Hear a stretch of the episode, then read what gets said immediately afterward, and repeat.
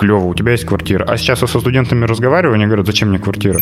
Борьба за внимание пользователя — это маркетинг. Самая главная метрика — это что-то очень близкое к деньгам. Все мы бьемся за то, чтобы пользователь нашел нужный товар. Фрод — это же такая история. Зарезал побольше, у тебя и побольше нормальных клиентов зарезалось. Если у тебя эта история продолжается, то тебя платежная система блокирует. И говорит, ну, извини. Всем привет! Мы команда GlowByte и NoMail Community. И это наш подкаст «Дайте данных», в котором мы обсуждаем, как решать бизнес-задачи при помощи математики и машинного обучения. С вами, как всегда, я, ведущий Бородин Александр. Я работаю в компании GlowByte и руковожу направлением аналитики и моделирования в финансах и рисках. Всем привет!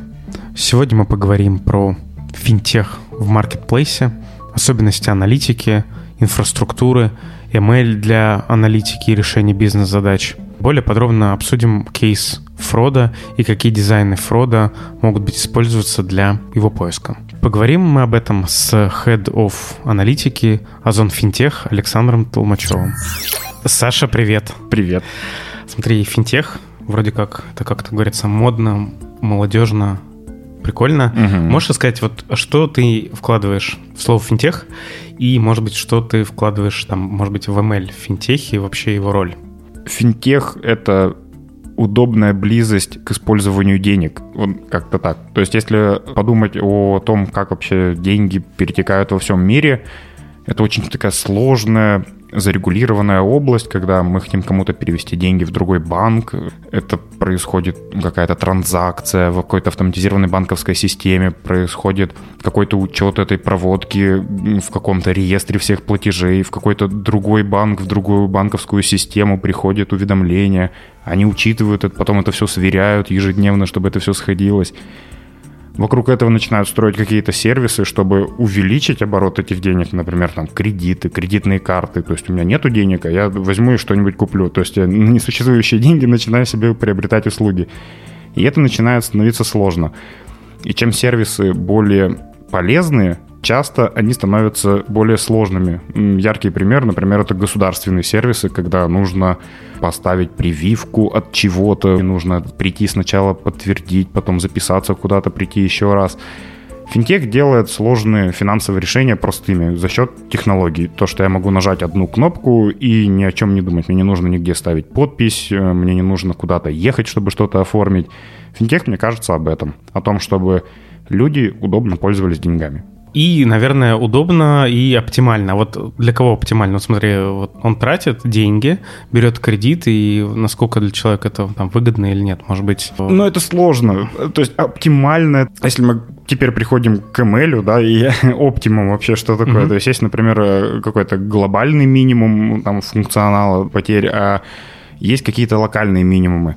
И, наверное, глобальный минимум это какая-то философская такая штука в плане каких-то сложных многомерных моделей, потому что всегда, если бы легко находился глобальный минимум, то не было бы такого развития в технологиях, потому что всегда находится какой-то локальный минимум. То есть мы допускаем то, что так. ошибка будет. Сейчас, а мы про минимум какой говорим? Типа заработка для клиента или для платформы или для кого? А вот, и мы опять-таки в математику. То есть у нас, если мы говорим про какой-то лосс, функцию потерь, она у каждого своя, ее задает же каждый. То есть я могу оптимизировать там отток пользователей, угу. или я могу оптимизировать какой-нибудь процент комиссии итоговый и тем самым переносить перенаправлять платежи на там, разные процентные тарифы для того, чтобы увеличивать итоговую маржинальность компании. Но если мы говорим про людей, которые пользуются финтех-услугами, то для них оптимум — это для каждого может быть вообще какая-то своя история, потому что Например, я вот преподаю в высшей школе экономики, угу. там курсы веду, и если э, людям моего возраста родители наши вбили в голову то, что круто иметь квартиру, Угу. Это как бы клево, у тебя есть квартира. А сейчас я со студентами разговариваю, они говорят, зачем мне квартира? То есть они живут в такое время энтропии финансовой, то что говорят, никогда в жизни. Я буду жить на съемной квартире, захотел, переехал. И для них оптимум вообще абсолютно другой. Например, для них оптимум использования финансовых услуг э, такой, что для них должно быть достаточный объем денег вне зависимости от любой ситуации, чтобы они могли покрыть свои потребности. Плохо ли использовать кредитные карты для этого? Нет.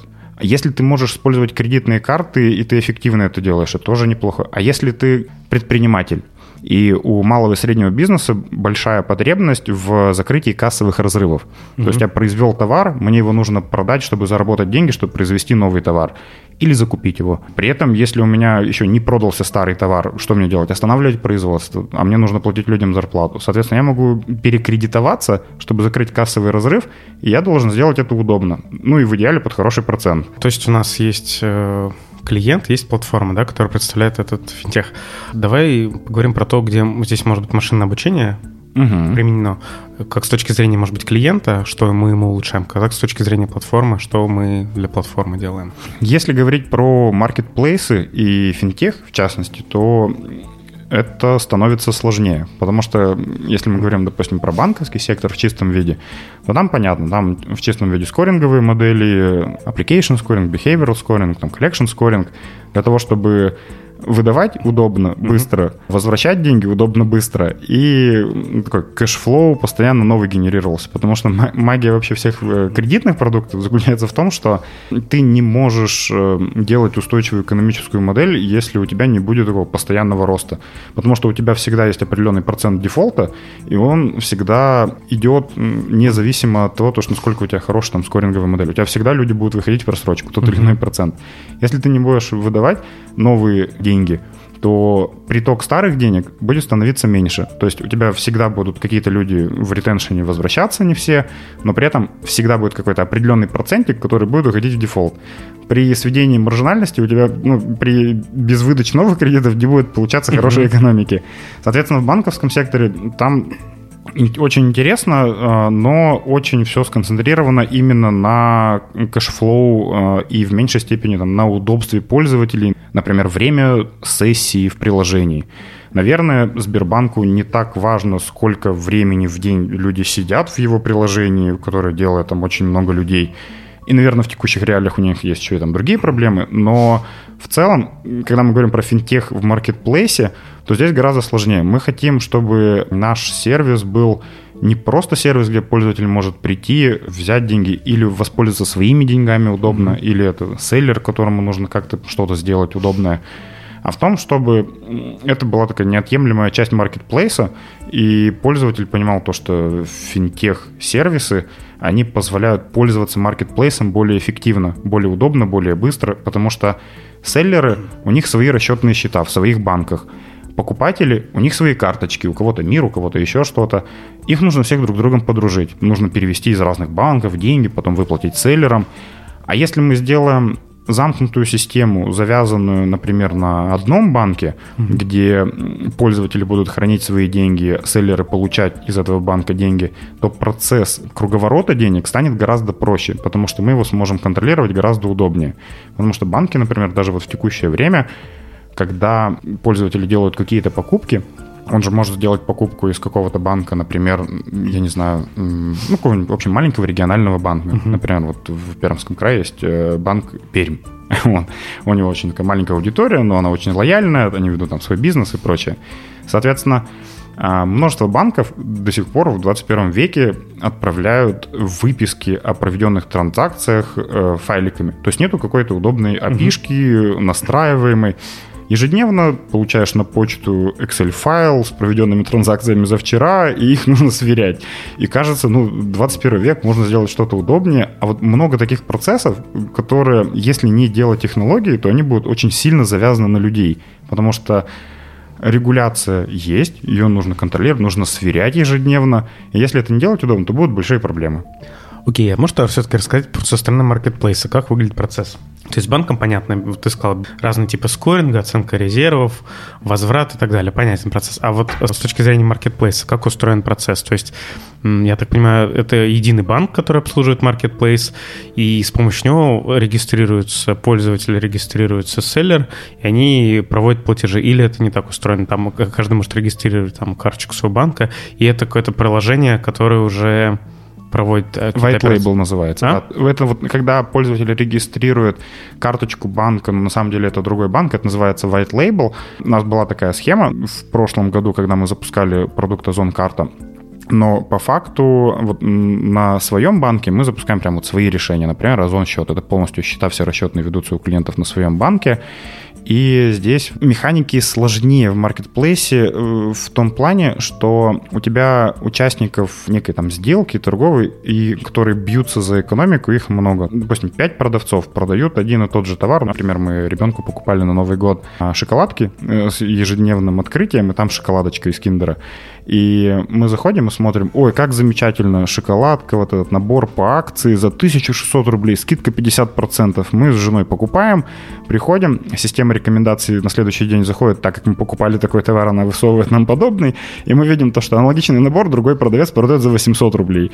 И мы понимаем то, что мы кому-то сделали X2 просто выручки, ну, с пустого места. Соответственно, в маркетплейсе мы должны удовлетворять потребности покупателей, селлеров, кто хотят зарабатывать, потому что иначе они уйдут в какое-то другое место, и еще бренды, например, Pepsi и Coca-Cola, они занимаются фичерингом, а, их нужно продвигать, потому что если будет явно продвижение какого-то товара больше, то для этого бренда этот маркетплейс будет менее интересен, и, соответственно, здесь нужно удовлетворить потребности сразу нескольких сторон. Есть такое направление, э, называется теория игр.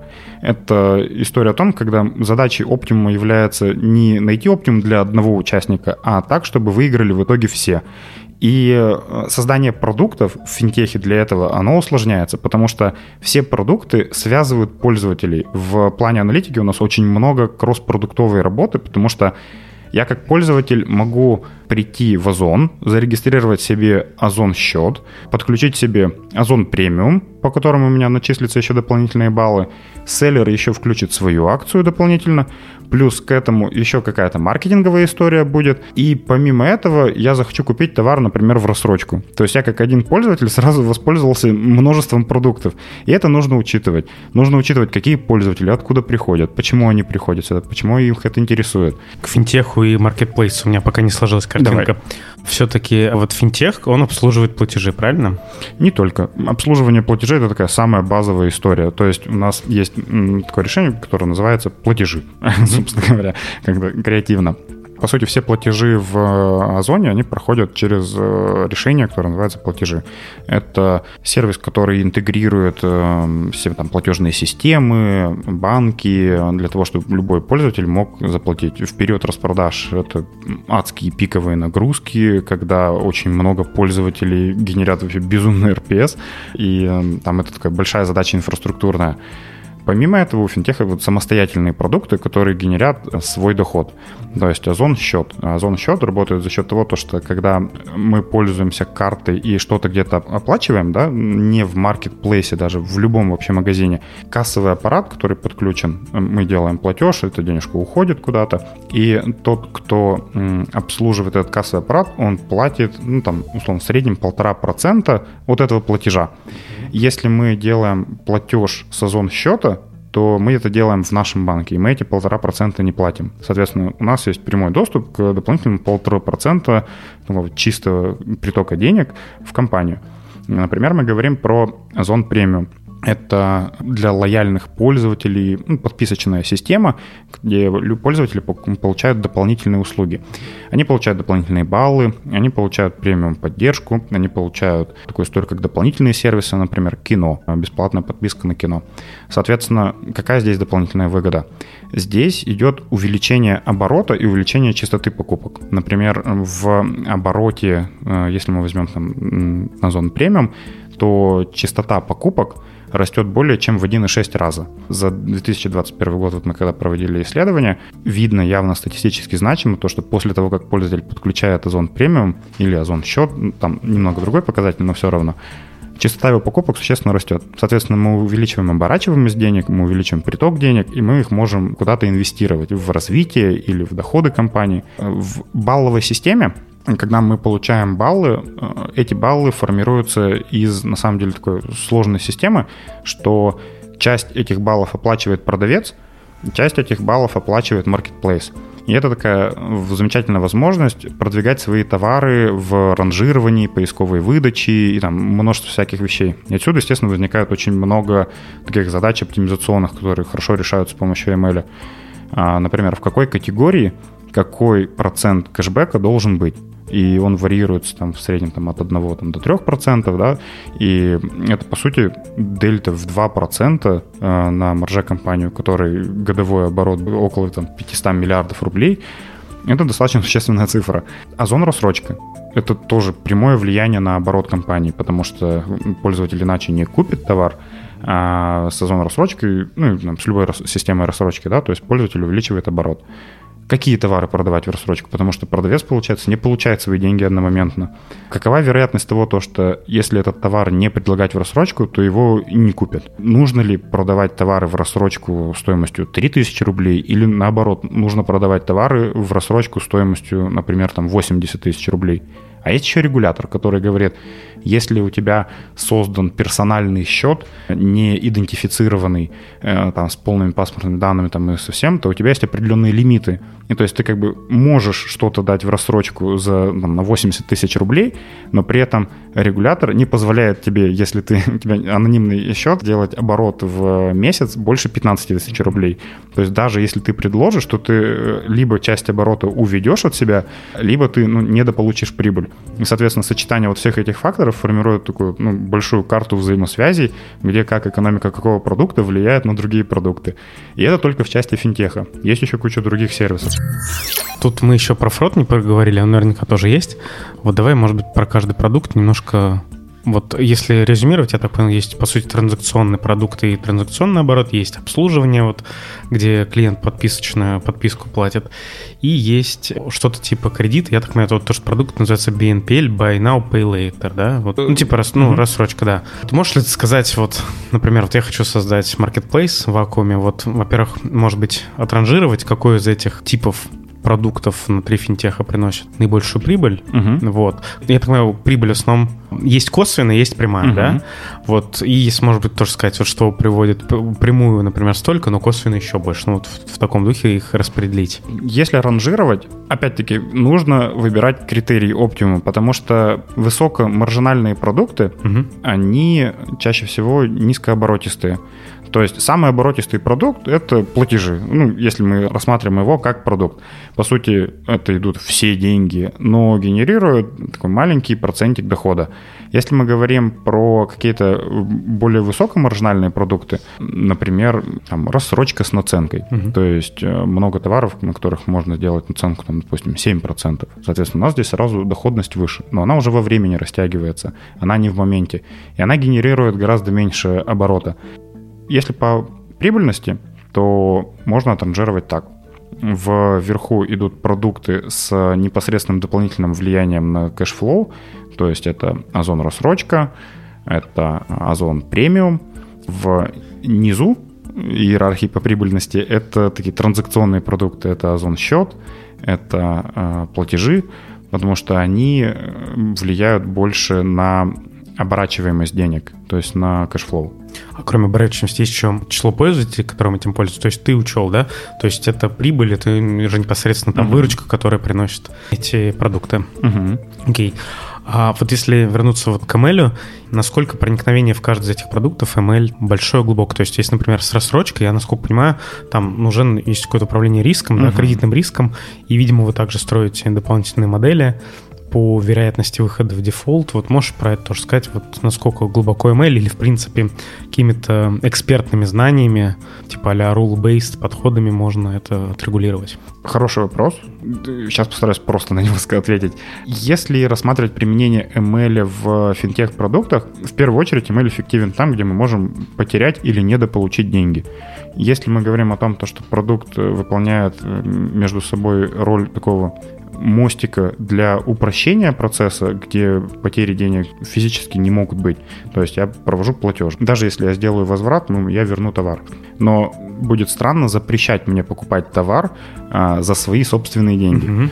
А если я хочу купить товар в рассрочку, за который хочу получить кэшбэк, и вернуть товар, при этом кэшбэк сохранить. Вот мы начали сегодня разговаривать по поводу хоббистов. Замечательная история. То есть вот раньше, когда банки начали баловаться этой историей, можно было покупать билеты из Магадана в Калининград за безумные деньги, получать кэшбэк, там, ну, условно, там 10 тысяч рублей, и делать возврат этого билета, а кэшбэк у тебя остается, и ты его снимаешь и, ну, и начинаешь прокручивать. Или, например, там, оформляешь 5 кредитных карт, в разных банках с лимитом 500 тысяч рублей, ты получаешь 2,5 миллиона рублей, и 500 тысяч ты просто раз в месяц прокручиваешь, и у тебя получается, по сути, ты получил плюсом 2 миллиона рублей, ничего не делая. Короче, это не является инвестиционной рекомендацией, если что. Ну, наверное, да. Email у нас используется в части кредитных рисков, в части рассрочки, а, у нас управляются лимиты, которые доступны пользователям, у нас управляется возможность выдачи какого-то продукта в рамках этой истории. Также email в рамках э, замечательной истории ранжирования любимой категории. Ну, это такая стандартная история у всех банков, когда ты можешь выбрать любимую категорию, у тебя на нее будет повышенный кэшбэк. Помимо этого, нас email работает в части выдач бесплатных продуктов. Например, у премиума можно же делать кучу разных подписочных тарифов. Например, премиум на один месяц за 149 рублей. Или ты можешь взять премиум на год, но заплатить там 1100 рублей. Или ты можешь взять на полгода. Соответственно, кому какой тариф подсунуть? Очень много в части маркетинга. То есть ты можешь предложить вообще бесплатный премиум какому-то лояльному пользователю, чтобы он хорошо сконвертировался потом в платящего пользователя. В идеале он же еще это может отбить кэшбэком. В идеале найти таких пользователей, которые будут лояльны и будут платить, но при этом э, премиум не отбивать. Соответственно, у них будет такая самая большая доходность. И задача email у нас есть работа с сегментированием клиентов. Есть замечательные статистические методы по ранжированию, разбиению на сегменты клиентской базы, например, там ABC, XYZ анализ, RFM анализ. И в задаче ML мы решаем вопрос того, какой категории пользователь будет относиться через месяц, но сейчас не относится. И как можно повлиять на его вероятность перетока в эту категорию. Например, мы видим то, что пользователь покупает часто, но с маленькими чеками – при этом мы видим то, что у него схожа его модель поведения с пользователями, которые покупают часто, но с более большими чеками. Угу. И мы видим то, что он покупает в тех же самых сегментах, в тех же самых категориях товаров. Соответственно, мы можем сделать такую модель, которая будет ему подсовывать нужные товары, потому что с большей вероятностью он их захочет покупать. С более э, какими-то высокими чеками, на которые раньше он бы, например, не посмотрел, потому что ну, они у него не появлялись в ранжировании, потому что он покупал другие товары. Соответственно, если мы ему предлагаем товары, которые на самом деле ему нужны, угу. но ранее он на них не обращал внимания, мы тем самым влияем на пользовательский опыт. Смотри, а такой вопрос. Вот у нас есть там три продукта. Ну, сейчас мы давай ограничимся. И это мы все говорим про B2C. То есть еще это есть да, большое да, направление. Да, да, сейчас... Мне просто сейчас глобально хочется обсудить какие-то проблемы. Потом, может быть, какой-то технически mm-hmm. углубимся.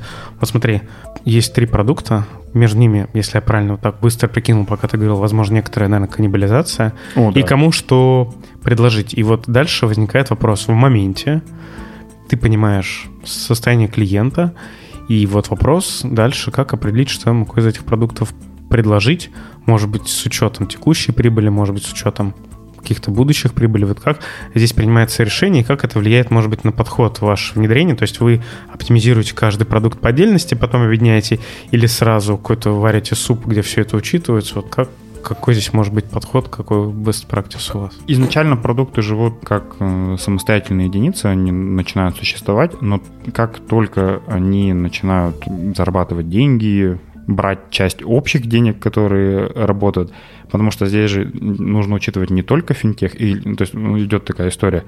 Есть отдельный продукт, есть отдельно финтех, а есть в целом вообще весь озон. И у нас запуск каждого продукта, запуск каждой фичи идет через АБ-тест. У нас э, АБ-тест накладывается на проверки таких ключевых метрик, и когда мы видим то, что у нас начинает каннибализация каких-то метрик других продуктов, у нас ну, начинаются, в общем, разбирательства. АБ-тест в рамках всего озона, я так понимаю. То есть... Да, то есть как запуск этого продукта влияет на какие-то ключевые метрики, например, отток клиента, да? Да, и, да. То есть вообще не с продукта, а вообще из озона. Да, то есть э, идет учет этой истории, смотрится, аналитики анализируют это. В озоне есть несколько стримов, и, соответственно, когда у нас происходит ну, какая-то история, которая связана с тем, что мы можем влиять на продукты друг друга, у нас ну, идет обсуждение. В целом у всей компании есть стратегические цели э, на год, которые там, могут меняться в зависимости от ситуации. И компания намечает путь, к которому она хочет идти для того, чтобы достичь этой цели у каждого стрима есть свое желание повлиять на общее благо Озона, и ну, нету ни одного продукта, который бы хотел сказать то, что пусть весь оборот Озона будет идти через меня. Все хотят э, сделать дополнительную пользу для Озона. Но, естественно, иногда бывает история с каннибализацией, которую нужно учитывать. Вот если все-таки вернуться к вопросу, вот э, как в итоге предложение формируется? То есть вы рассчитываете какую-то ожидаемую прибыль с клиента потом максимизируете, или это как-то вы просто проводите АБ-тест, смотрите, что сколько приносит каждый продукт, и потом запускаете? Вот здесь как все-таки выглядит? По-разному. Э, есть стратегические запуски, где волевое решение и вера, то, что нужно это сделать и нужно запустить. Есть запуски фичей, которые, ну, э, такие регламентные, то есть каждый продуктовый лидер формирует свое видение в рамках э, квартала, делает упор на какие-то фичи, и они запускаются. Клиент-то один и тот же. Продуктов много. То есть в, в одном финтехе сейчас уже там больше, ну, там, условно, 7 продуктов. Каждый из этих продуктов влияет друг на друга. И он может отнимать на себя часть бюджета, либо учитывать бюджет друг друга. То есть, как я говорил ранее, я могу там, взять что-то в рассрочку, оплачивать это через Озон счет. И, соответственно, куда идет учет GMV, э, это доля GMV. То есть, понятно, что это агрегируется до финтеха, а учет отдельного продукта как идет. Борьба за внимание пользователя — это маркетинг. И в Озоне есть много решений, э, чтобы бороться за внимание пользователей. То есть, когда вы заходите в приложение Озон, на самом деле вот все, что вы видите, это, по сути, ну, часть маркетинга, чтобы привлечь ваше внимание. Товары отранжированы определенным образом. Продуктовая линейка э, в крутилке, она отранжирована определенным образом. И когда вы начинаете это смотреть, по сути, каждый из вот этих продуктов, из этих продавцов, из разных вот стримов борется за ваше внимание. И есть э, определенная политика управления этим процессом, когда все в едином месте ну, заходят и со стороны маркетинга определяют то, что вот мы хотим в это направление инвестировать часть своего бюджета, чтобы привлечь к нам пользователей. И в рамках этого сегмента пользователей, например, это сегмент мам, которые имеют домашних животных. На него распространяется маркетинговая кампания с привлечением. Далее у нее оценивается результат, она считается эффективной, неэффективной, и у каждой маркетинговой компании, которая работает на пользователей, есть определенный приоритет, определенные лимиты по показам, определенное бюджетирование, и, по сути, идет такая борьба за общий кусок пирога, за внимание пользователя. Угу. То есть вот глобальная метрика, хочу понять, вот это какое-то value, который принесет клиент – или вот его какая-то удовлетворенность, а если value, то на каком горизонте? Ведь все эти продукты, у них есть косвенный прямой эффект, у них разный горизонт. Да. Вот как вот здесь все-таки понять и сравнить, сделать сравнимыми Сложно. эти истории? Потому что, например, есть метрики, которые менее чувствительны, и для них нужен там период эксперимента подольше начинаем думать о прокси каких-то метриках, которые могут быстрее показать эффект. Плюс нету какой-то единой метрики. Ну, то есть понятно, что самая главная метрика — это что-то очень близкое к деньгам. Например, это там, GMV всего озона. Или... Слушай, а расшифруй, что такое GMV?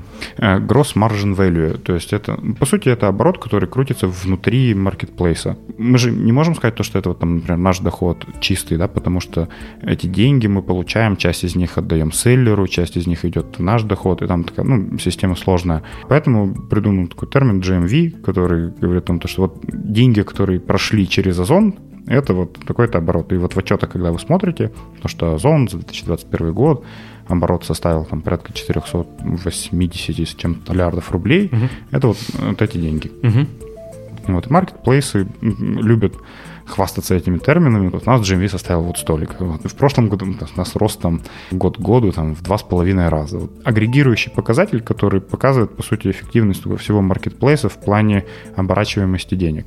То есть это финальный некоторый KPI, который говорит о ну, в некотором смысле успешности? Для вас важный градусник? Не факт, потому что GMV не равно прибыль, и GMV не равно стратегическая цель. Стратегическая цель может меняться.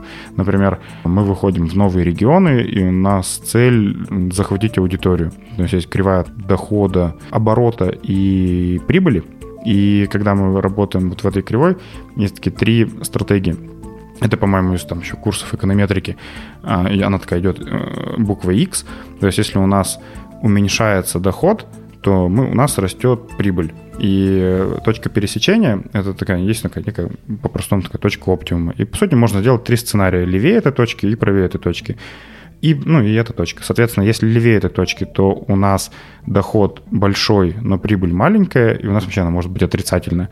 Это захват рынка. То есть мы хотим, например, там, э, увеличить оборачиваемость, увеличить количество клиентов, увеличить, чтобы они транзачили. И мы можем наливать много кэшбэка, например. Да? Естественно, все побегут покупать, потому что количество клиентов увеличится, но это будет удар по экономике. Точка оптимума — это какая-то история, когда ну, договорились о том, то, что нам нужен такой-то процент доходности в рамках этого года, и нам нужен такой-то процент оборота денег. Или мы можем, например, применить стратегию повышения маржинальности. Мы можем не хотеть столько количества клиентов оборота, но мы хотим максимизировать э, маржу. И тогда мы боремся уже не на значительный рост клиентской базы, а больше на историю про увеличение дохода. То есть это связано уже больше с такими более низкого уровня метриками, как средний чек, частота заказа, количество товаров в корзине, ретеншн во второй заказ, количество времени, которое прошло с момента регистрации до первого заказа. Есть, например, история, раньше вот когда в геймдеве работал, геймдев вообще весь пропитан математикой, и особенно в мобильном геймдеве есть прям такая отдельная тема, это офер нулевого дня – и статистически доказано то, что пользователи, которые в нулевой день делают какую-то покупку, у них вероятность того, что они сделают повторную покупку, значительно выше. И поэтому там предлагают офер нулевого дня, там, купи что-нибудь за рубль. Главное, просто карточку привяжи или там сделай эту оплату, потому что ты сразу подсаживаешься на иглу. Соответственно, Marketplace то же самое. То есть есть же очень много пользователей, которые приходят и любят смотреть товары. То есть, например, я обожаю смотреть э, товары, связанные с дронами, с электроникой. Я могу просто часами сидеть и по ночам это смотреть на каких-нибудь специфичных э, маркетплейсах китайских, какой-нибудь двигатели для маленьких дронов, но их не покупать, потому что сейчас они мне не нужны. Но я просто буду изучать их характеристики, потому что ранжирование мне будет выдавать разные движки. И в Озоне точно так же. Мы видим то, что пользователи приходят, и они смотрят определенные товары. И это очень хорошая возможность, чтобы их начинать конвертировать в платящих пользователей. Например, мы видим то, что пользователи заходят и постоянно смотрят пылесос для автомобиля, разные пылесосы для автомобиля или насадки для пылесоса для автомобиля. Соответственно, мы понимаем то, что этого пользователя по поведенческому, по геопозиции, по разным вещам можно отнести к определенной категории пользователей. Мы знаем, что эта категория пользователей покупает определенные пылесосы. Соответственно, мы понимаем то, что этому пользователю можно подсунуть пылесос в определенный момент, потому что он тогда им будет действительно действительно нужен. И история в маркетплейсе и вот в финтехе, она завязана на то, чтобы пользователи быстро получали результат. Яркий пример — это разные торренты. Торренты — безумно прикольная штука была, но она начала отживать даже не столько потому, что тяжело там что-то было скачать из там, ну, пиратского mm-hmm. контента, а потому что в них часто был неудобный поиск. Вот если кто-то пользовался э, там рутрекером и прочими разными вещами, то когда ты вводишь в строке поиска, ты видишь кучу какой-то информации, книг каких-то, еще что-то. И в поисковиках, в Озоне и в других маркетплейсах также все мы бьемся за то, чтобы пользователь нашел нужный товар. А, Саша, давай ты рассказал, мы немножко рассмотрели в общем. Давай немножко конкретные вещи еще обсудим. Мы обсуждали, в общем-то, аналитику в uh каком-то виде. Про инфраструктурные проблемы, какое-то инфраструктурное uh мясо давай накинем. Какие здесь есть вызовы? Потому что пока мы сказали, что много работы для аналитиков есть, а для инфраструктурщиков. Много болей, которые приходится решать быстрее, чем хотелось бы. В Озоне хранилище данных построено на вертике. У нас туда заливаются данные из ну, разных источников. Вертика работает на своих дата-центрах, то есть он прем, и нагрузка на вертику каждым годом растет э, кратно, потому что, ну, то есть все, наверное, видели такие отчеты, то, что Яком растет по два с половиной раза в год, инфраструктура за этим не всегда успевает, далеко не всегда. И инфраструктурно у нас получается множество источников, хранилище одно, и вокруг этого хранилища работа идет как от хок аналитики разной исследовательской, так и автоматизированных процессов там, по обновлению витрин, по обновлению там, связи, разные выгрузки и прочее. Вторая история, то, что у нас есть Hadoop, и в него льются разные там сырые вещи, разные фичи-сторы, разные, в общем, метрики для того, чтобы модельки работали. То есть у нас исторически было так, по-моему, вот в одном из старых докладов э, у нас рассказывали про это, что хранилище на вертике появилось э, там чуть раньше, чем Hadoop. Угу. И получается так, что в хранилище льются очень много данных, которые используются, не используются, и нету какого-то такого красивого процесса, чтобы это все управлялось. Поэтому периодически хранилище ну, не выдерживает эту нагрузку, и запросы могут работать долго. Но это такой нормальный процесс в плане того, что с кем я не разговаривал вот из других э, маркетплейсов, нам подобные проблемы существуют.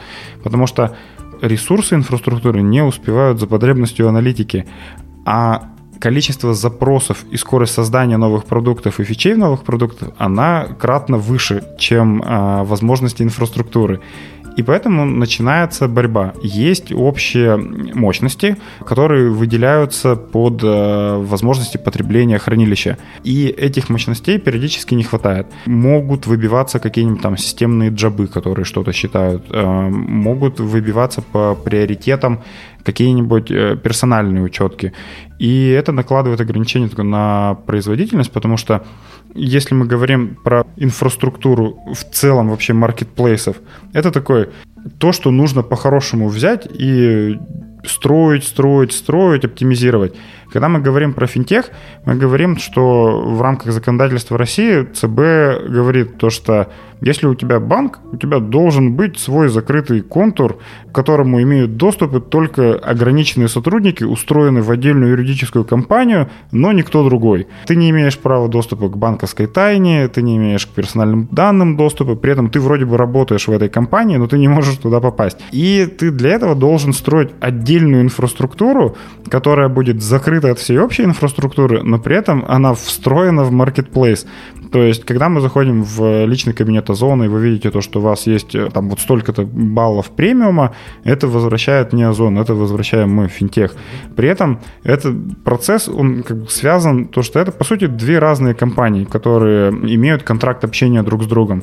Соответственно, нам нужно построить инфраструктуру в рамках банковского контура, сделать там отдельное такое мини-хранилище, потому что там множество своих таблиц, и они все там связаны друг с другом, множество витрин, но при этом у нас никуда не пропадает потребность анализа поведения пользователей, там, создания для них любимых категорий. А, естественно, все модели и формирование рекомендаций основано на историческом поведении пользователя. А историческое поведение пользователя, оно живет в маркетплейсе. Соответственно, нужно выстроить такую инфраструктуру, чтобы, во-первых, не дамажить общую инфраструктуру Озона, потому что в рамках процессов для там, формирования любимых категорий, каких-то предложений, в рамках финтеха нам нужны данные маркетплейса на постоянной основе. Но при этом маркетплейс не может в чистом виде брать и использовать данные финтеха потому что нельзя по законодательству. Соответственно, мы создаем такой закрытый контур, и это накладывает дополнительные требования к ресурсам, чтобы это все правильно организовать. То есть у нас получается в банковском контуре свое хранилище, в Озоне там свое хранилище, это все перевязано мостиком определенным, и Озон может использовать только анонимизированные данные. То есть мы отдельно анонимизируем эти данные для того, чтобы в целом всей команды аналитики мы могли эти данные использовать. А есть какие-то, может быть, классные методы по анонимизации? По анонимизации мы рассматривали разные методы. Допустим, понятно то, что можно разделить в целом на две категории. Первая категория — это какие-то системные процессы, когда mm-hmm. мы говорим то, что, допустим, нам нужно обновлять витрины данных. Тут кажется все просто, потому что ты делаешь агрегаты. То есть тебе в меньшей степени интересуют показатели точечные, например, кто зашел вчера в 15 часов в личный кабинет там Озон счета, да, угу. это ну, никому особо не интересно в плане большого Озона. В плане метрик разных и переиспользования фичей интересно агрегаты. Агрегаты могут быть либо по категориям срезом, например, там агрегаты по дням, там количество клиентов или э, сумма заказов, или обороты, конверсия, там еще что-то, либо по пользователям. Но нам же никто не мешает сделать агрегаты по пользователям, идентификаторам Озона. То есть мы говорим, а давайте мы сделаем идентификатор пользователя банковского, идентификатор пользователя Озона. Угу. И когда мы говорим об этом, мы говорим о том, то, что это такая стандартная практика на самом деле, что давайте мы будем делать витрины с агрегатами по айдишникам пользователей Озона. Uh-huh. Допустим, количество заказов или оборот, который он совершил, или факт того, то, что у него есть что-то открытое.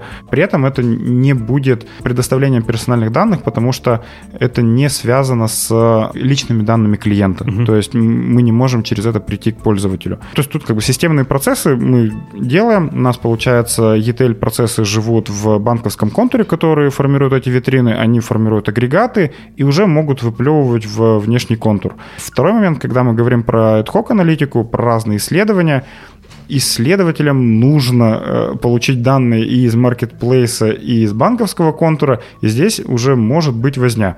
Потому что, когда мы разделяем это инфраструктурно, это разные сервера. То есть мы их физически там в одном селекте не можем объединить. Мы должны эти данные как-то получить. А прямого доступа к этим данным мы не можем получать. Рассматривали один метод интересный что можно сделать API для того, чтобы направлять туда массив идентификаторов пользователей, и эта API будет через там э, query возвращать э, результаты, агрегированные пользователи. И если в этих результатах будет какая-то часть полей, которая относится к э, блоку безопасности запрещена, то ну, этот запрос будет блочиться. Mm-hmm. То есть, соответственно, мы делаем такой прокси для запросов ad когда мы пачкой отдаем и пачкой а, получаем понятно. какой-то ответ. Вот. Но мы по такому пути пока не пошли, потому что это долго. Сейчас мы делаем так, что пользователи внутри банковского контура, у кого есть доступ к банковским данным, но не персонализированным, есть хэш-ключи, которые связывают эту информацию, и мы через них внутри банка можем связать поведение пользователей. Но если какой-то аналитик из маркетплейса захочет воспользоваться данными финтеха самостоятельно, он это сделать не сможет много моделей. Mm-hmm. В итоге под каждую модель делаете витрину, или там можно воспользоваться фичи сторон. Или вот я знаю, сейчас есть некоторые некоторые компании движутся в сторону, когда есть много, ну, близких моделей, uh-huh. ну, даже это может быть и рисковые, и маркетинговые, но, например, делать эмбеддинги uh-huh. и строить такую витрину эмбеддингов, такое срезание углов, да, то есть мы не завязываемся прямо на какие-то строгие вещи, и строим одну большую витрину с эмбеддингом, удобно поддерживать и на этом все строить. Вот рассматривали такой вариант. Есть ли такое, или это сразу снижает value от моделей? У нас данные для моделек э, чаще всего живут на HDFS, потому что клиентов много, и всем нужно что-то предложить, и на всех нужно что-то запредиктить. То есть там за 2021 год у нас активных клиентов 25 миллионов чтобы для них рассчитать агрегаты, то есть это все время, ну, сложить, э, где-то к этому вернуться. Этих данных они должны быть там условно за каждый день, чтобы это удобно считать. И это для хранилища не самое оптимальное решение в плане введения вот этой всей истории. Поэтому у нас используется HDFS для этого, там у нас фича э, Store, и на рамках него у нас как бы фичи, которые используются, предиктятся. У нас есть э, витринки, которые по моделям что-то сохраняют, но это больше такая частная история. Ну, то есть я э, понял так, что в принципе, каждый, ну, узнает модель данных, угу. и каждый под себя собирает модель с нужной историей, с нужными агрегатами. Чаще всего, да. То есть, э, условно, там у DS есть папочка, в рамках этой папочки еще папочки, и в рамках них паркетики, в рамках паркетиков нужные данные. Часто, кстати, бывает то, что работают ну, даже не столько с паркетами, сколько, например, с там, очередью, и оттуда забирают какие-то данные, предиктят, и что-то уже там эмбеддинги какие-то, когда делают, их сохраняют в HDFS, и дальше их используют. Часто бывает, что используют данные из основного хранилища, потому что на вертике же вся информация нужная есть, если у нас идет какой-то батчевый предикт ежедневный, угу. то мы можем использовать информацию из основного хранилища, но при этом основное место, где у нас хранится там, информация по моделям и вся эта история, это же DFS. Так, ну теперь обратно к моделям вернемся. Mm-hmm. Да, мы вот как-то вначале обещали э, вернуться к Фроду. Мне кажется, тема довольно даже животрепещущая. Можешь немножко рассказать про типы фрода, которые могут быть, возникать, и подходы к его обнаружению именно вот на уровне какого-то ML-дизайна, то есть как методологически подходите, как, какое может быть классное решение есть, чтобы его детектить? Продукты, где свойственен фрод, это там, где мы можем потерять деньги. Соответственно, э, у нас есть два направления, это B2C и B2B. Там, где мы деньги выдаем в том или ином виде, например, в виде товара какого-то. В B2C это рассрочка, Соответственно, там у нас э, риск модели работают по доступному лимиту. Каждому пользователю считается его доступный лимит, который он может использовать, и в зависимости от его скора у него ну, этот лимит растет.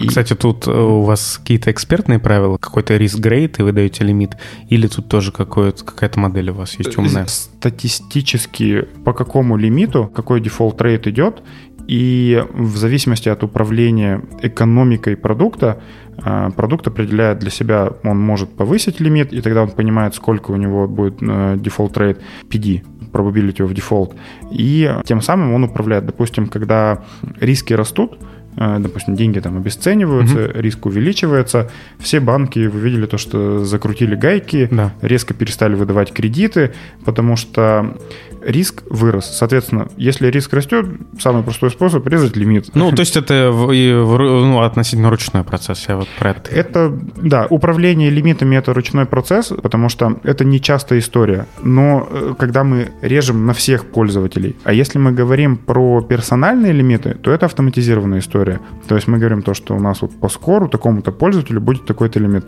Но если мы говорим в целом, мы говорим, у нас есть доступный лимит, угу. а, там, допустим, 800 миллионов на наших пользователей, пользователей, mm то мы говорим, нет, мы давайте его порежем сейчас, чтобы ну, сделать такую подушку а, безопасности. Общий, общий лимит, да. кажется, а есть, индивидуально там уже... Да, модель. да, да, а индивидуально в зависимости от распределения общего лимита уже подстраивается под это. Окей, все, тогда возвращаемся к, к фроду. Да, в фроде основные пользователи, те, кто хотят заработать на этом, либо не хотят отдавать. Есть э, понятие friendly fraud, это когда, э, допустим, ребенок купил какой-то товар с карточки мамы, мама пришла и говорит то, что я не хотела этот товар покупать и делает возврат. У платежных систем есть, допустим, у визы, мастеркарда, есть лимиты на черчбеки. Угу. Допустим, если в, по итогу месяца, я вот сейчас процент этот не помню, но раньше был, если по итогу месяца э, из твоего оборота полтора процента будет черчбеков, то ты попадаешь в такой э, watch-лист. Если у тебя эта история продолжается, то тебя платежная система блокирует. И говорит, ну, извини. Понятно. ты, да, потенциально опасная организация. Соответственно, нужно регулировать уровень фрода, который идет вот через черчбеки, и там идет э, два варианта, вот этот friendly фрод, и второй вариант, есть еще обычные возвраты, да, но это она такая меньшая проблема в плане фрода, потому что пользователь там не зарабатывает, то есть мы теряем на логистике, но... Ну, Сейчас, извини, я это не очень понимаю разницу chargeback и возврат. Возврат товара — это когда мы делаем возврат товара и возврат денег. Угу. Когда мы делаем что, допустим, я не осуществлял этот заказ, я не хотел его платить и там прочее, у меня его сейчас нету, у меня украли эти деньги. Ну, допустим, ребенок купил какую-нибудь цифровую копию книжки. Мы не можем ее вернуть физически, то есть мы не заработаем на этих денег. Мы этих деньги уже потратили, потому что мы правообладателю заплатили. То есть мы не можем перепродать цифровую а, копию книжки. Угу. Например, цифровая копия какой-то игры, да, то есть э, деньги уже отданы, а товар не вернуть. То есть это, по сути, все такие цифровые товары. И отдельный вид фрода, который люди хотят на этом заработать. Но это самое популярное, то, что люди берут в рассрочку что-то и потом просто не платят. То есть они получили товар, деньги не возвращают, но у нас используется система. Э, была конференция у Alibaba где-то, по-моему, года три или четыре назад. Там увидел такую систему гибридную. Она сочетает в себя rule-based и ML но ML больше такой статистический, который очень интерпретируемый. То есть как он работает? Есть множество правил, допустим, количество заказов за 5 минут, за час, за день, за неделю. Это такие общие правила э, там, в рамках NDA, но они плюс-минус одинаковые. То есть это такие количественные признаки, количество чего-то или сумма чего-то. Угу. Допустим, количество входов в приложение из определенного места за последнюю неделю. И формируется такая карта этих признаков, угу. по которым определяются границы. Так как эти границы нормального поведения человек просто физически долго будет определять, здесь нужен какой-то алгоритм. Соответственно, здесь идет поиск аномалий, когда мы говорим то, что у нас есть, допустим, 400 признаков, допустим, количество заказов там, за час, и они идут в разных разрезах. С основной карточки, со второстепенной, с определенного IP, с определенного геотайпа, с определенной платежной системы там, и прочего-прочего. Соответственно, в рамках этого такая строится матрица признаков доверительного интервала верхнего порога, по которому мы доверяем. Например, нормально, что люди делают за час там, не больше одного заказа. Если ты сделаешь два заказа за час, то, может быть, здесь есть риск, а может быть, нет. Ну, в зависимости уже там, от категории там, и прочего-прочего. И вот эти вот границы, их можно определять. Взять, например, три сигмы и посчитать, и будет хорошо, да, то есть, ну, типа, мы взяли три сигмы. Три ки сигмы по каждому колонке. Да, да, то есть по, по каждому сочетанию фактор, uh-huh. допустим, количество заказов и срез в определенной платежной системе. Uh-huh. А, мы по всем пользователям, то есть не по определенному какому-то пользователю, а по всем пользователям прогоняем эту историю и смотрим доверительный интервал распределения, который предполагает, ну, у нас экспоненциального типа распределения, и э, определяется такой доверительный интервал, где мы отсекаем. Если мы говорим, то, что у нас какое-то распределение ну, там плюс-минус нормально, либо мы его привели к нормальному, мы можем использовать метод 3 сигмы, но это такой чисто статистический метод. В любом фроде есть проблема, э, что ты не можешь сделать фрот идеальным. Ты всегда отрезаешь и хороших, и плохих. И твоя задача найти вот этот баланс. Сейчас, смотри, я не совсем понял. Вот у нас есть, например, давай простим три правила. Раз, два, три, там обороты, число входов и так далее. Вот по каждому я могу определить ну, распределение и сказать, если он попадает в, в край, там, в какой-то процентиль первого, второго и третьего, то тогда это фрод. Да. Первого, второго и третий нормальный, то тоже фрод. Если все посерединке, то не фрод. Да, но это в абсолюте. Это в абсолюте. А вот э, дальше как это масштабировать? Тогда решение вот это, какой алгоритм? Вот на это мы, понял. Да, на это мы навешиваем, опять-таки, к разным компаниям может пойти разное, Isolation Forest или там любой другой алгоритм э, выделения аномалий. Соответственно, мы выделяем аномалии, формируем эту границу доверительного интервала и начинаем его пересчитывать. Сейчас, извини, э, Isolation Forest, если я правильно помню, дает некоторые скор аномальности, да. но интегральный, то да. есть это не по колонке. Да. То есть ты, э, когда говоришь э, интервал, это ты говоришь то, что что внутри зашито, а на выходе у тебя просто скор, и ты оперируешь этим интегральным скором. Да. И далее ты определяешь для себя норму бэктестом, когда ты смотришь, сколько у тебя черчбеков, возвратов, ну вот и прочие все истории было.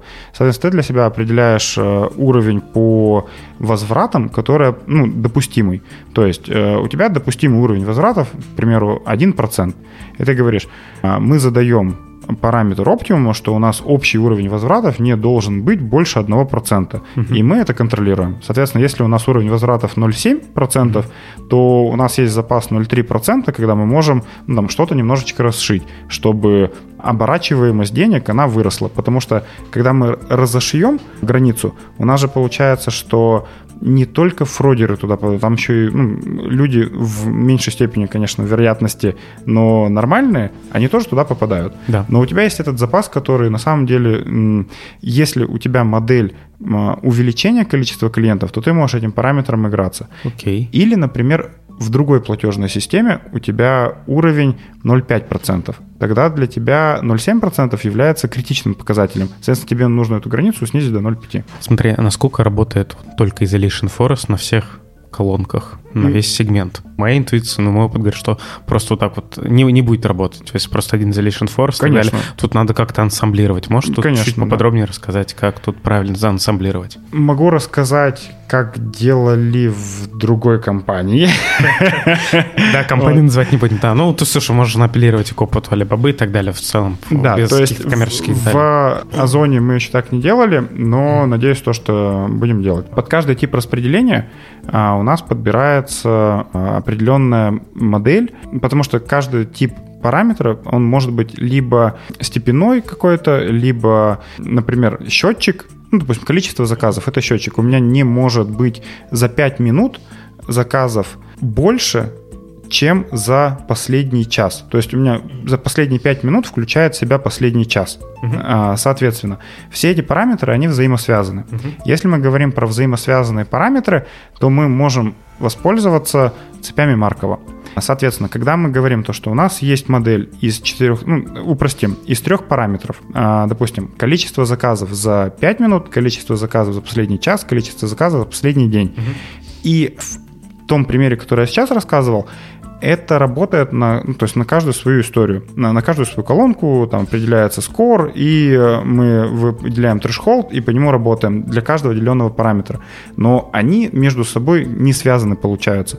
При этом у меня мое поведение, оно завязано то, что, допустим, в среднем пользователь в месяц делает полтора заказа. Такое среднее значение маркетплейса. Справедливо, если я за месяц делаю полтора заказа, то за 5 минут мат, ну, какое-то мат ожидание э, количества заказов, оно будет меньше.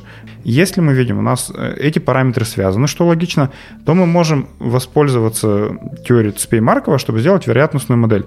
Какова вероятность то, что если я ранее делал три заказа, три заказа, три заказа за час, а сейчас сделал там резко 8 заказов, то я являюсь фродером.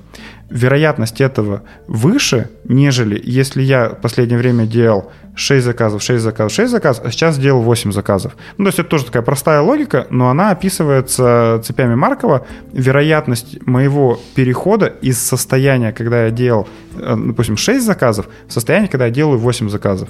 То есть это вот как раз-таки такая модель Alibaba, что мы берем rule-based правила и на них навешиваем цепи Маркова изменения состояния. И в таком случае фрод режется лучше. А как навесить вот э, конкретно на примере? Э, а, то есть надо все-таки экспертно выделить набор правил? Нет, нужна историчность. У нас есть факты э, возвратов. У этих фактов возврата есть модель поведения.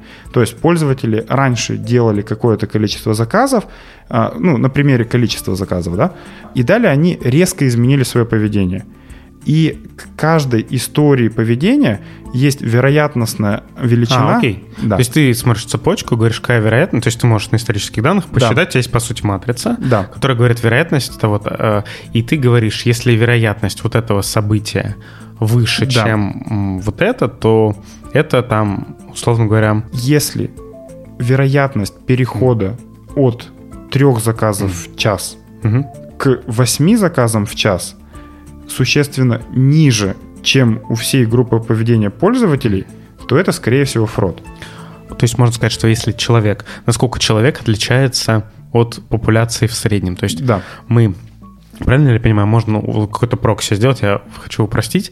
То есть, например, мы говорим, во-первых, мы за Lesion Forest есть, у нас есть uh-huh. Score, а потом мы говорим, насколько, например, у этого пользователя аномально, ну, больше каких-то покупок, чем потенциально за историю у этого всего сегмента. У, подо- у подобного поведения. Да, то есть и у этого сегмента, то есть, например, мы это говорим, этот клиент, как мы говорили, там, молодая мама, которая имеет кошек. Да. То есть мы говорим, что для этого сегмента клиентов частота покупок такая. Если мы говорим, видим, что э, сейчас аномально высокая, плюс аномально высокий скор, плюс, возможно, что-то еще. Плюс говорим, вероятность что... такого перехода маленькая, угу. то сразу выделяется, что это фродер или не фродер. Хорошо, а вот э, сколько достаточно таких вот в ансамбль включать таких правил? Или вот ты говоришь, в принципе, по всем атрибутам строим такие цепочки, считаем вероятности, и этого достаточно. Вот как здесь порог подобрать?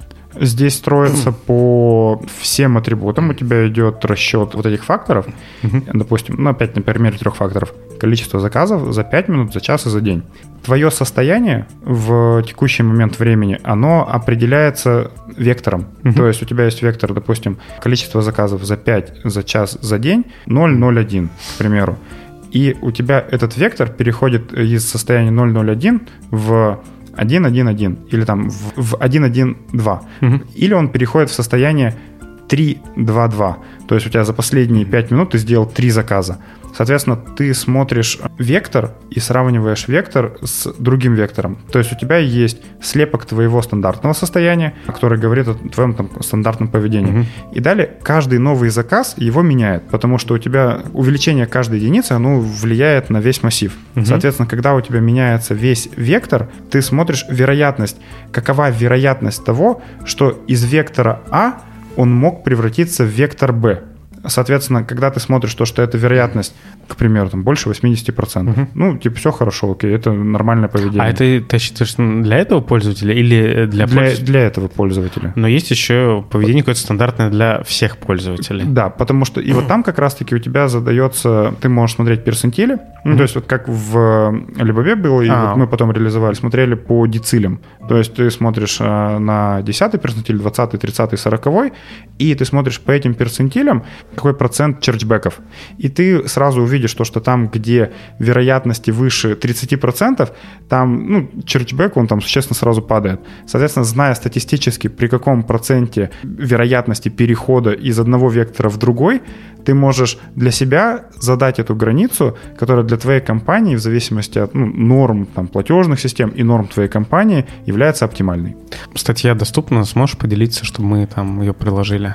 Я очень постараюсь, да. Это мне надо найти, потому что это было 4 года назад. И это была даже не статья, это было на конференции, но где-то у меня эта ссылочка должна быть.